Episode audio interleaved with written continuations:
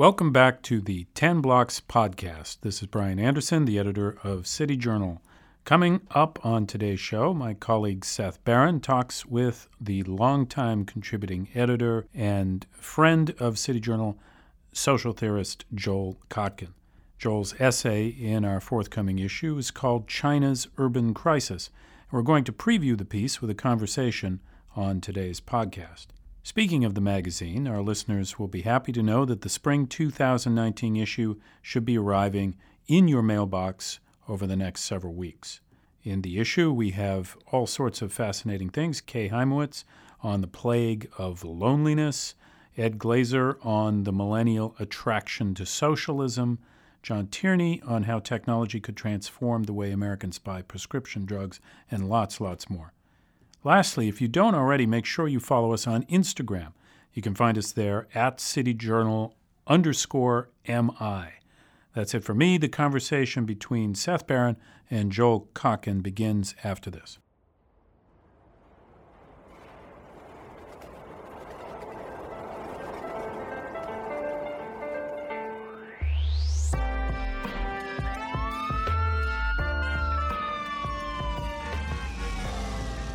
Hi, everyone. Welcome back to 10 Blocks, the podcast of City Journal. This is your host for today, Seth Barron, Associate Editor for City Journal. Joel Kotkin is a contributing editor at City Journal and the Presidential Fellow in Urban Futures at Chapman University and Executive Director of the Center for Opportunity Urbanism. His latest piece in the spring issue of City Journal is called China's Urban Crisis. Thanks for joining us, Joel. That's my pleasure. So, China has the world's largest economy now, and it's growing at a rapid clip. So, what's the crisis? Well, first of all, it, there's a lot of debate whether it's actually the largest economy, but but it's certainly now the second largest economy for sure. Um, well, the crisis is um, that first of all, that large economy is spread over a much larger population, so it's not nearly as affluent. But also, it's an economy that's grown very, very rapidly and oddly enough, for a socialist country, um, in a very unequal way, um, it, with some of the worst aspects of capitalist development that you could ever imagine. Such as? Well, for instance, you have an enormous population, 400 million people living in rural China who are basically poor. You have these um, people who do not have uh, permits to live in, in the urban centers. On fortunately, um, I have Chinese friends who snuck me into these places, and you know they are just like not too different from a favela in uh, um, in in Brazil. They're just huge concentrations of poor people. As my uh, a very uh, good author on China, uh, Li Sun, mentions. Um, she said China's wealth has been based on the sweat of a working class that's been exploited. Uh, that does seem a little uh, disconsonant with Mao's vision of how China was supposed to be, no? Well, of course, Mao's vision was really a, I mean, not, you know, obviously mad, a bit of a madman, but, but Mao's vision was obviously somewhat more egalitarian and also much more based in rural uh, China as opposed to being a heavily urbanized China. So I think that that that that um, this is something that uh, I think Mao would be turning over in his grave. But you know, in many ways, um, it it is borrowing from some of the worst aspects of Maoism increasingly these days, with very uh, strong surveillance, very much a a kind of dominant uh, sort of uh, a communist ideology that's being rammed into people, um, and surveillance technology, which um, our friends at Google uh, could only dream of. So. I, I, I seem to remember it used to be that China had a one child policy because they wanted to control their exploding population, and they were sort of praised for this. But now it seems like, at least from what your article says, the country doesn't have enough children. So well, what happened? Well, you know, I could understand from Deng Xiaoping's point of view, uh, given that that when he took power um, in in, um, in the in the 90s, you know, and he looked around and he saw here's this country with this enormous population um, that it was probably very scary. Um, uh, Mao had no concept of birth control, um, and so in many ways there was a um, there was probably a need to limit population size. but the one child policy um, has created so many issues. Um, one of them, of course, is because of the preference for boys over girls. Um, over 30 million more boys than girls of marriageable age, so there's all sorts of social problems. Um, and um, the thing that's really interesting, and it's it, it goes to work I've done in Singapore and elsewhere, is when you have a very expensive, very competitive, very dense uh, society, which China now has in terms of strong urban concentration, people just don't have children. Uh, particularly as people get educated, particularly women get educated, um, they they feel that they just can't afford to have children. I when I work in China very often, I'll I'll talk to uh, uh, you know, translators and people who I'm working with, and if they're female, they say, "Well, I don't have time for kids. I can't afford one," um, and in that way, it's very much like Taiwan. It's very much like Hong Kong. It's something that's spread throughout East Asia. Some of the lowest birth rates in the world now are in East Asia. The fertility rate in Beijing and Shanghai is 0.8, which is almost a third of what it would take uh, to replace the population. And there are not enough young children being born in the countryside to make up for it. So China is going to have an enormous long term problem. Right now, they're in that period where they still have this large, young, active population. That's part of their ascendancy, has been that. But in the next 10, 20, 30 years, the number of retirees and the num- uh, will grow and the number of workers will decline. Uh, we have some of the same problems, but A, we have immigration to somewhat counteract it. And because America um, is a large country um, with, with ample land and people can live in suburban houses and have babies, probably in a better situation. So it sounds like China is facing the same sort of problem that Japan is, but I think you talk about this. It's this this issue of growing old before you get rich. Exactly. Uh, my friend Ted Fishman's written about that quite a bit. It's it's a, a situation. Japan accumulated the wealth to pay for its retirement, if you will, and also Japan doesn't have hegemonic um, ambitions at this stage of its history. So it's it's willing to to say, okay, we're just going to have a comfortable retirement.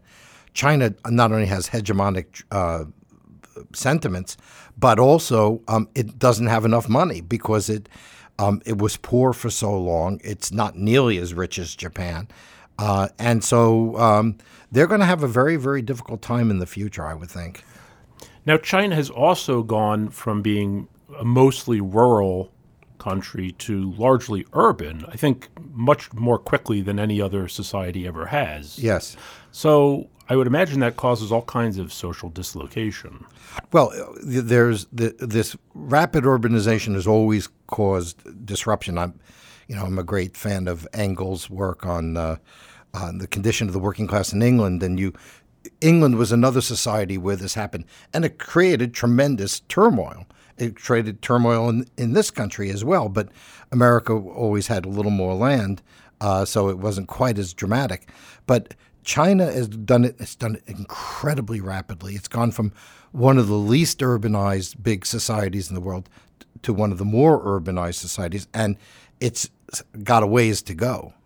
So you you, you referenced this earlier, but you, in your piece you talk about what sounds like illegal uh, a situation of like illegal immigration but internally. Yes. So people move to the it sounds like millions of people have moved to the cities but they're not allowed to officially be there. Is that is that correct? Yes. what is what is life like for them? Well it depends. Now i've known people for instance who are attorneys in beijing and they're they're they they don't have residence um, but they send the kids to private school and they go to private doctors and it's not so terrible but if you take a working class person from the countryside, with you know who's doing manual labor, uh, their lives are very very difficult. Um, and and in many ways, um, the urban Chinese, from everything I'm looking at, don't really like having these people around. You know, very much reacting sometimes the way some Americans may react to all of a sudden, let's say, having a large population from Central America all of a sudden in their neighborhood. They don't really like it very much.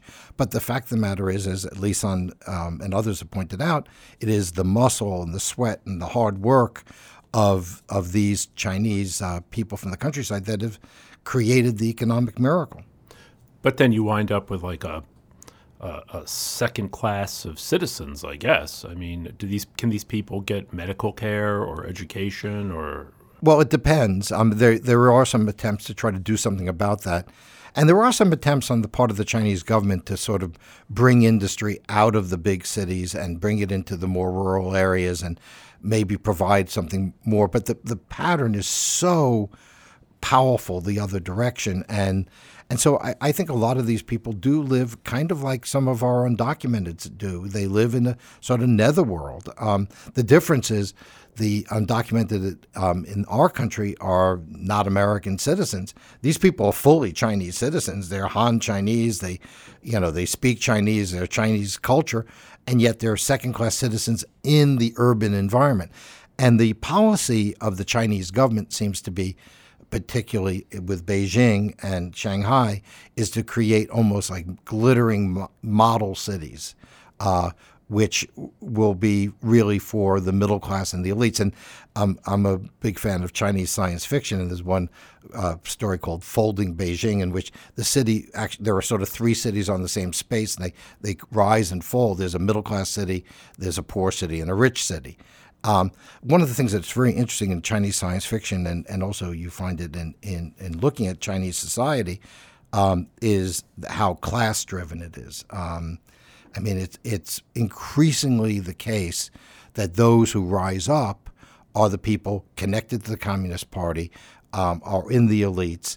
Um, and, you know, very much in, in the way that we might see in a in a Western society, but obviously, the Western society doesn't pretend to be a social, socialist, egalitarian society. So, what is? I mean, for years, I've heard about these basically these cities that that China's built from the ground up, from nothing, that are, are intended to house millions of people. And I don't know if they are yet or if they're not, but from an urbanist's perspective, what are these places like? Are they pleasant? Are, I mean, are these like Jane Jacobs's visions of of a, a, an organic. I mean, I guess not, but I mean, what what is it like to be in these places? Well, I, you know, I'm, I have I haven't explored as some of my colleagues have some of these these what they call ghost cities, and there's some debate about that. But I can tell you something. Um, even the years I've been going to China, and you know, I'm not, you know, I don't live there, and and so I, I you know, I, I, I can't pretend that I, you know, I, I see every permutation. The Chinese cities that I see today are really unpleasant environments in that they're not, it's not like they're dirty or the sewers don't work. In many cases, their infrastructure is better than ours. I mean, I have to say, Beijing may have better infrastructure than New York does, but uh, which probably wouldn't be that it's hard. It's not that hard. but uh, and I and I won't speak for Los Angeles either. But but when you when you when you go into these cities, uniform high-rise buildings with you know with shopping malls and really not interesting places. And it's not that that's what the Chinese are, do naturally, because in the United States, where do Chinese live? They move to the suburbs as fast as they can. Um, and in these little pockets that were that have been preserved, some of the old parts of Beijing and the foreign missions, let, us say the uh, areas of like in Tianjin, they're charming and they're wonderful urban neighborhoods with interesting restaurants and shops and people walking around. So it, but they're building a form of urbanism, which in many ways maybe is like the Hudson Yards. It's it's that kind of inhuman, you know, uh, gargantuan scale, um, which has no organic growth. What makes New York an attractive city, or Paris, where my wife's family is from, is is a uh, that it grew organically. Yes, New York became very built up, but it took over many many years. And so when you walk around, you can see a little pocket of something that used to exist, and maybe something that is still family owned. I mean, you you still have Sarges, um, you still have these little pieces of the old New York. Well, there's some texture to it. Exactly. I, that's exactly the word, texture. New York still has texture. I mean, places like Hudson Yards don't have texture, but but but th- these places really have texture. That texture's sort of gone in a place like Beijing, and it's interesting when you read the historical accounts.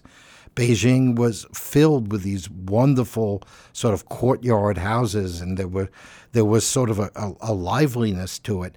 And I even witnessed some of it when I started going to China in the '80s, um, with the beginnings of the reform period. Um, and uh, you know, it was a very uh, um, it, it, was a very dynamic kind of environment. And now you have to, you, my Chinese friends have to find the little pieces that are still left, but the rest of it is this this monolithic, incredibly large scale, uh, unappealing environment, and of course one that doesn't encourage people to have children. So you mentioned before something about the surveillance technology, and we hear a lot about this with facial recognition and uh, the use of social credit scores to uh, you know keep people off of trains if they said the wrong thing on the internet or um, what is what is the state of surveillance technology in China? Where is it going? And how do all of these various social pressures like where where are we headed? Where's China headed? Well, I, we also have to ask the question: Are we headed in China's direction? Well, that's a good question. but uh, the, certainly um, now, I have not been in, in Western China where this is at the most extreme level as a form of social control for the Muslim population. Um, I think you're really uh, dealing with with a surveillance society, um, as David Lyon would put it. It's you know where basically the state uh, gives to itself the right to sort of know everything about you and to monitor everything as much as they possibly can. And if they could get inside your head and, and read your thoughts, they would do that too. And um, again, this is a big theme in Chinese science fiction. So, you know, what you find is that this thought control, which is well beyond anything that George Orwell could have ever thought about, it's probably a little bit closer to uh, Brave New World. Um, and, uh, you know, basically, as Huxley said, uh, the uh, if if you married uh, technology to to repression, it'd be very hard to reverse. And so and and then at the other side, the traditional constraints of society, family, various you know local traditions, those get obliterated. Then the state really can step in and sort of manipulate the society, manipulate what people think. Um, you know, make it very difficult for people from uh, who are different, and of course, uh, increasingly, as we're seeing, um, uh, they can they can restrict um, nonprofits, uh, you know, uh, you know NGOs. They can restrict uh, uh, scholars they don't like. Um, they they can. they can really do things that are make it very, very difficult to bring discordant thoughts um, into the minds of, of the ordinary Chinese, and um, and so you're really seeing the creation of a new form of urbanism uh, that is, I think, fright, uh, you know, quite frightening. And I think something that, um, unfortunately, I think a lot of American tech companies see as a great opportunity. It sounds almost like China, I mean, w- with the growing middle class and the clamping down on personal freedom uh, and the whole dependence on a rapidly expanding economy. I mean, it sounds like they're kind of setting themselves up for a revolution, as it were. Is is there? I mean, I've heard this, but is is there a possibility of such a thing happening? I well, mean, the some of the people, and again, I, I think Li Sun would be the best one to talk to about this. But she suggests that um, if there's a revolution, it's probably going to come from the bottom, from the people who are at the bottom, and then those people at the universities, like there are now these Marxist study groups at, at, at Chinese universities, who the government of a Marxist country discourages because you know they they're they're saying, well, look, this is what the People's Republic was was set up to do, and this is the world that you're living in, which is if you're a peasant born in a in a small town somewhere, yes, is life better than it was 50 years ago? Certainly. You people aren't starving to death and things like that, uh, like they were then. But your chance of ascending into the middle, much less the upper classes, are pretty limited at this stage of the game. And uh, you know, we have these problems too. Um, um, you know, that's why I I just finished a book about the return of feudalism. So I I mean, I think this is a global problem. But China, because it's married to an authoritarian state with essentially no restraints. I mean, they really can do anything they want. Um, I mean, look, they're arresting you know Canadians. Um, you know, because uh, you know they're in they're in a spat with Canada that's very, very, very scary. Now, where I think, you know, you mentioned China's economy. I think China's economy is much more vulnerable than people think.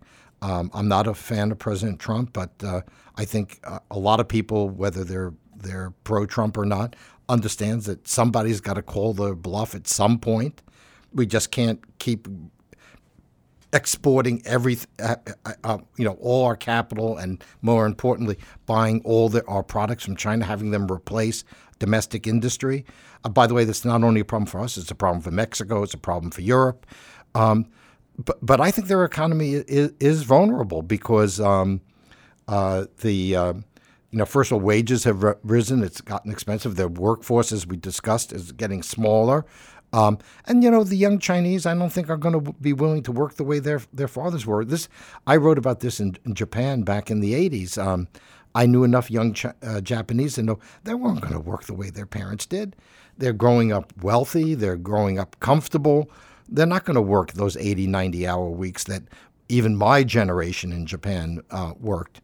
And so I think that you're going to see um, you're going to see a lot of strains. Um, there are also um, throughout Southeast Asia um, a lot of concern about China. Uh, I mean, our best friends are probably the Vietnamese because they're they're quite scared. I just came back from Australia uh, last week, and you know the Australians. I mean, on the one hand, they welcome the money from China and the investment and all that, but they're scared. They're scared. So there are a lot of countries who, if the United States in particular, and maybe some way the EU prove that they could stand up and ally themselves with India and Japan and um, Southeast Asia, I think China's world domination may have to be put on hold. But but again, it's going to take people's um, will to to fight back against it, um, and it's going to be a real race because the there are lots of things that that China has done and done brilliantly that now can be uh, answered with a, AI, with automation, with with um, with rational organization of our companies, um, with alliances that we could make with with with our partners in Mexico and elsewhere, that we could really really make a, a counteraction. I mean, we basically have rolled over and let the Chinese do whatever they want. And if, if we want if we that continues, I think the the the uh, the Chinese uh, uh, ascendancy will continue. But there are so many contradictions, the demographic contradictions the fact that when I talk to my young Chinese friends, um, they're they're not communists. They're not. They don't believe in this stuff. Um, and then I, I, remember not on my last trip, but the trip before, I uh, Shenzhen was setting up a ser- they wanted to compete with Hong Kong as a service sector economy, and uh, I, I asked an impolite question, which was, well, exactly how am I supposed to compete in a global economy when I don't have access to the Wall Street Journal? Excellent question. China, dream or nightmare? Uh, Joel, uh, thanks so much for coming. Um, don't forget to check out Joel Kotkin's work on cityjournal.org. We'd also love to hear your comments about today's episode on Twitter at cityjournal, hashtag 10blocks. Lastly, if you like our show and want to hear more of it, please leave ratings and reviews on iTunes. This is your host, Seth Barron. Joel, thanks so much for joining us. Thank you. Thanks for joining us for the weekly 10 Blocks podcast featuring urban policy and cultural commentary with City Journal editors, contributors, and special guests.